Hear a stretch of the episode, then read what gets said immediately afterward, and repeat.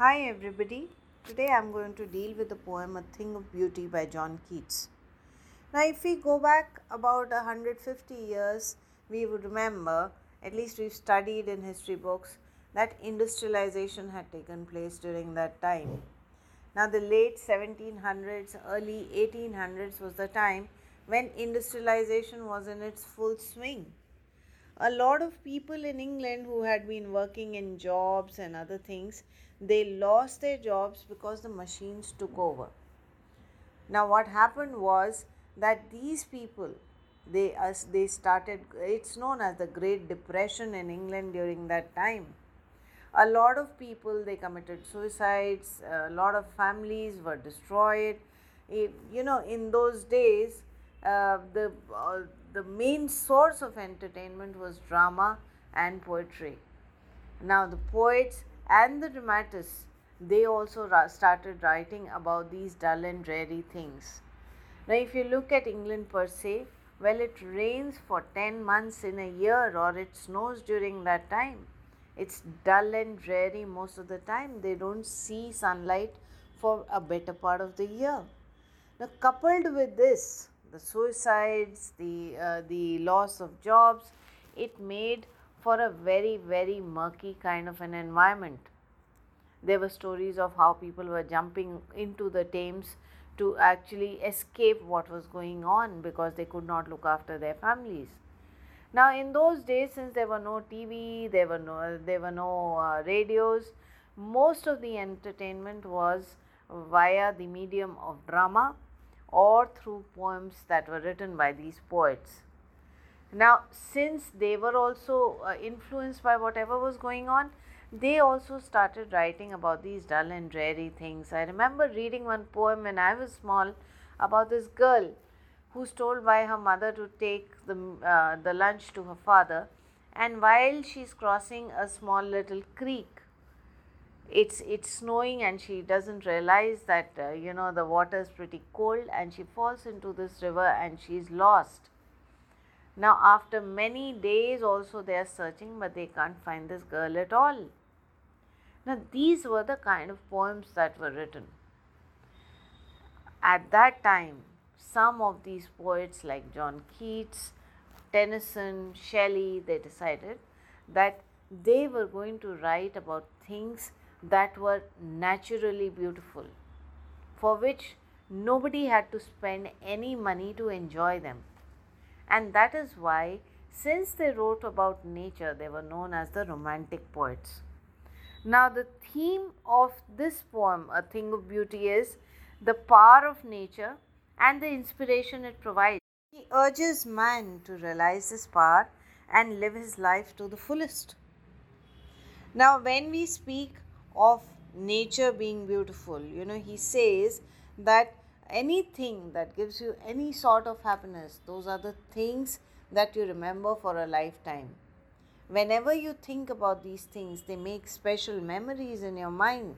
And whenever you think about these things, they relieve you of your stress. He says, A thing of beauty is a joy forever. Its loveliness increases, it will never pass into nothingness. Now, very often you are asked this question A thing of beauty is a joy forever. Why? Now, it is a joy forever because it stays with you whenever you think about this thing of beauty, it will always provide you with happiness. I'll give you an example. When you were about one year old, you celebrated your birthday. Some pictures were taken. At that time, probably you didn't realize what it meant. When you were five years old, you saw that picture again. And at that time, you said, Oh my God, this is my first birthday photograph. When you were 15, you showed that photograph around to your friends and you said, Oh, see, you are there, you are also a baby. When you were 25, you showed it around to, uh, when you saw this picture again, you again felt that that was one picture that you needed to keep. It provided you so much of happiness. When you have kids of your own, that is the time you show them and you say, you know, this is when your dad was so little And when you grow old and senile and you lose your teeth, even then you say, Hamare time mein aisa hota tha. You're still keeping that picture alive in your heart. Now, over a period of time, the happiness that this picture has provided has only increased, it has not faded out. Every time you see that picture, it provides you more and more happiness and it relieves your stress.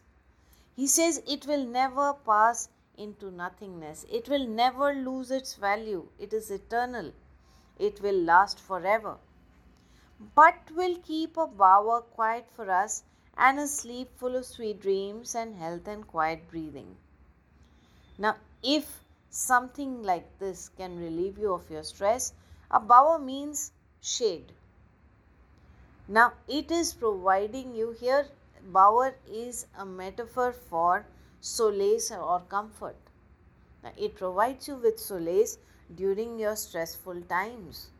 And if your stress is less, then you will sleep well. If you sleep well, well, you will have sweet dreams and you will have a better health, and obviously, you will lead a healthy life. Therefore, on every morrow are we wreathing a flowery band to bind us to this earth. The poet says, That is why on every new day we are looking forward to gathering these beautiful memories. We are these beautiful memories bind us to this earth.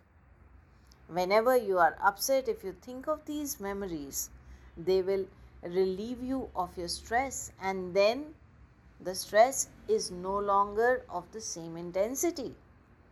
Now, when he uses the word flowery band to bind us to this earth, flowery band is actually imagery. Imagery is anything that you can visualize when you keep your eyes closed. When you say band to bind, it can also be alliteration. Now, then he says, spite of despondence, of inhuman dearth of noble natures, of gloomy days, of all the unhealthy and over darkened ways, made for a searching yes, in spite of all, some shape of beauty moves the pall from our dark spirits.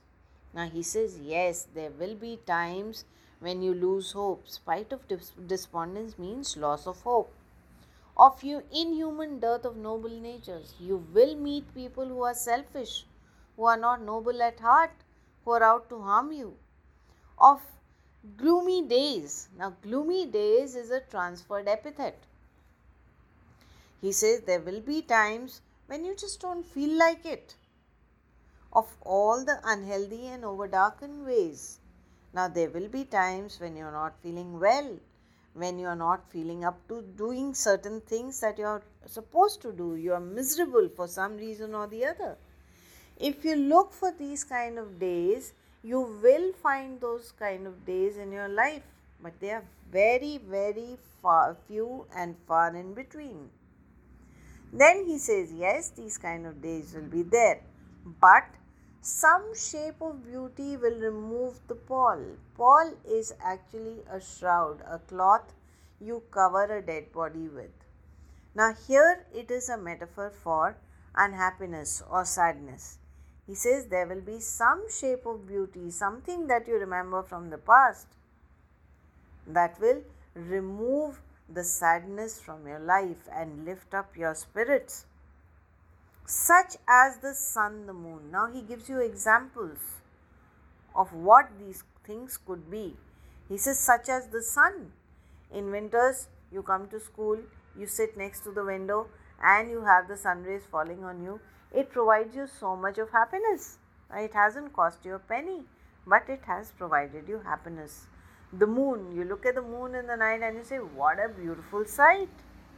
Trees old and young, you come to school, it's been raining, you see the bright leaves, you see the washed leaves, and you feel that it is a nice sight.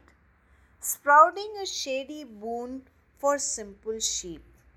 Now, here he says, you know, generally sheep are found either in the desert areas or in the very high mountainous areas where the sun is very strong. So he says, if these sheep find a shady tree, they couldn't ask for anything more. Now, when he says shady boon, he's actually talking of imagery again. Simple sheep is symbolism, it could also be allusion. You know, Jesus was born in a manger where a flock of sheep are kept. So, since it is connected to God, that is why it is considered to be allusion.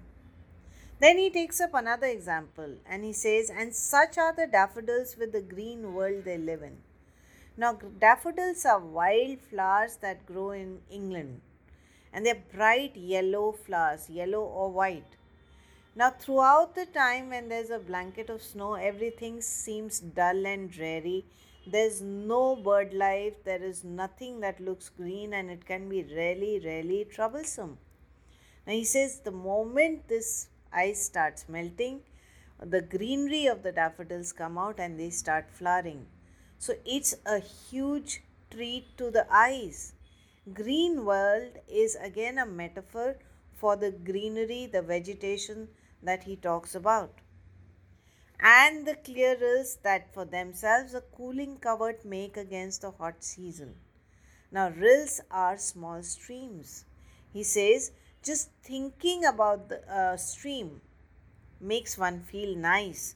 If I ask you today, okay, let me take you out for a picnic to, to a stream, all of a sudden you leave everything aside and you'll start visualizing the stream.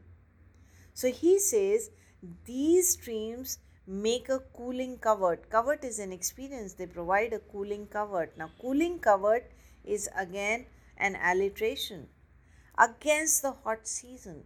Now, hot season as in the climate and hot season could also refer to stressful situations.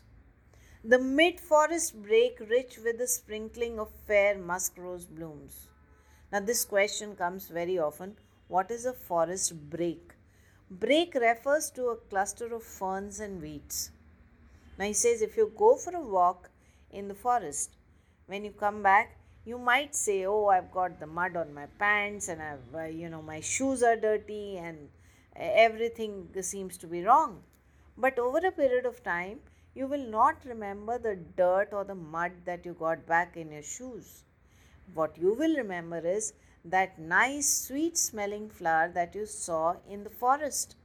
That is what remains with you. And such too is the grandeur of the dooms. Now, till now, the writer was talking about concrete things flowers, streams, uh, sun, moon. Now he moves to the abstract. He says, and such too is the grandeur of the dooms. There is a grandness associated with death. Death of whom? We have imagined for the mighty dead. Now, mighty dead are those people who have done something good in their lives. They are selfless people, philanthropists, uh, rulers, soldiers. So he says there is a grandness associated with the death of these people. All the lovely tales we've heard or read. Now, about these people, either you hear that by the word of mouth or you read about them in your school books. You know, what is the grandness associated with these mighty people? Uh, Barack Obama came to India, and the first thing he did was he went to Rajghat. So there is a grandness associated with the death of Mahatma Gandhi. Even after dying, he makes a difference. Now, Mahatma Gandhi is a very, very recent example. You know, you and I, we've studied about Ram, we've studied about Allah, we've studied about Jesus. Now, although you know uh, Ram seems to be a concrete character, but we only consider him a mythological character. Now, uh, Ramayana was written much later than when he was born. Nobody actually knows whether he existed or not. But we've heard about these tales. As kids, we've been told the stories, they've been passed on to us an endless fountain of immortal drink pouring unto us from the heavens spring. Now, if such a small thing can provide us with happiness throughout our lives, then it must be a gift from God. He says it must be pouring unto us from the heaven's spring, means it must be a gift of God. Now, endless fountain and immortal drink are both metaphor and imagery. Thank you. I think I made myself clear. Thank you.